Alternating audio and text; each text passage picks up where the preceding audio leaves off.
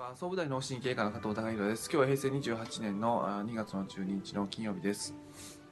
えー、まあ、神田さんから、あの、片頭痛、まあ、これ治りますかねっていう話を、あの、えー、今日伺ったんですけども、えー、まあ、例えば、その、医者が治す必要ない病気、えー、何かその、頭のチェックし、MRI 取って脳神経科的に、えー、医者が何か手術しなきゃいけない状況。あるいはその耳鳴りなどして、まあ、耳鼻科的に、まあ、なんかその医療医学的にこう治療しなきゃいけない状況でない場合、まあ、ひとまずそのご自身が嫌な症状があるけどもその、まあ、病院ではあのどこも悪くないですよ。治す必要ないですよっていうことを言われます。でそういった時には別にその体が正常ってわけじゃなくてあの医学的に医者が人から何かされるっていうほどではないですけどもまああの体の中でバランスが悪い状態っていうか悪い状態があるからそういう自分自身で嫌なあの症状を自覚されてるっていうことになってきます。でそういった嫌な症状っていうのはおそらくこう長年蓄積されてた上であの今出てきてるのでまあ、そういったことに向き合うっていうことがあの実はご自身のその体のパフォーマンスをすごい上げていくっていうことにもつながりますし、えー、将来的な病気の予防っていうことになっていきます。これからの生活の生活の質の改善、まあ、QOL って言いますけども、まあ、そのそういった症状を向き合うっていうことが症状を治すだけじゃなくて非常にすごい体がいい状態になって日々生活が楽になりますので。えー、生活の質を改善されるだけじゃなくてあの大きな病気、えー、よく言われるような生活習慣病から来る大きな病気っていうのは、まあ、脳梗塞心筋梗塞がん認知症、えー、といった病気っていうのを予防できる、あの可能性が高くなってきます。といった意味であの病気で問題ないですよって言われたからほっといていいわけじゃなくて、えー、向き合っていく必要があると思います。でその時に大切なことは治るんですかっていうあの気持ちじゃなくて、えー、直していくっていう気持ちが必要かなと思います。直していくっていうのはあのやはりその医者が出る幕ではないのでご自身でいろいろ体と向き合ってあのご自身のお体に対していろいろ試行錯誤していくっていうことがあの、えー、体と向き合う習慣を徐々にあの作れていくのかなというふうなあの形になっていくと思います。つ、まあ、気持ちのセットとして治るんですかではなくて治していくでもう一つはあの、えー、例えばその場所あのまあ首が痛いっていうことをおっしゃった時に首だけが悪いわけじゃなくて、まあ、体全体が硬くて歪みがあってその首に痛みが出てきてるわけで、まあ、体全体を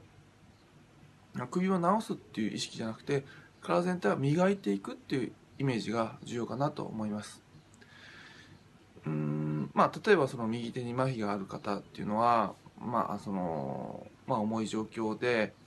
えー、肩が凝ってしまうと。で、えー、まあ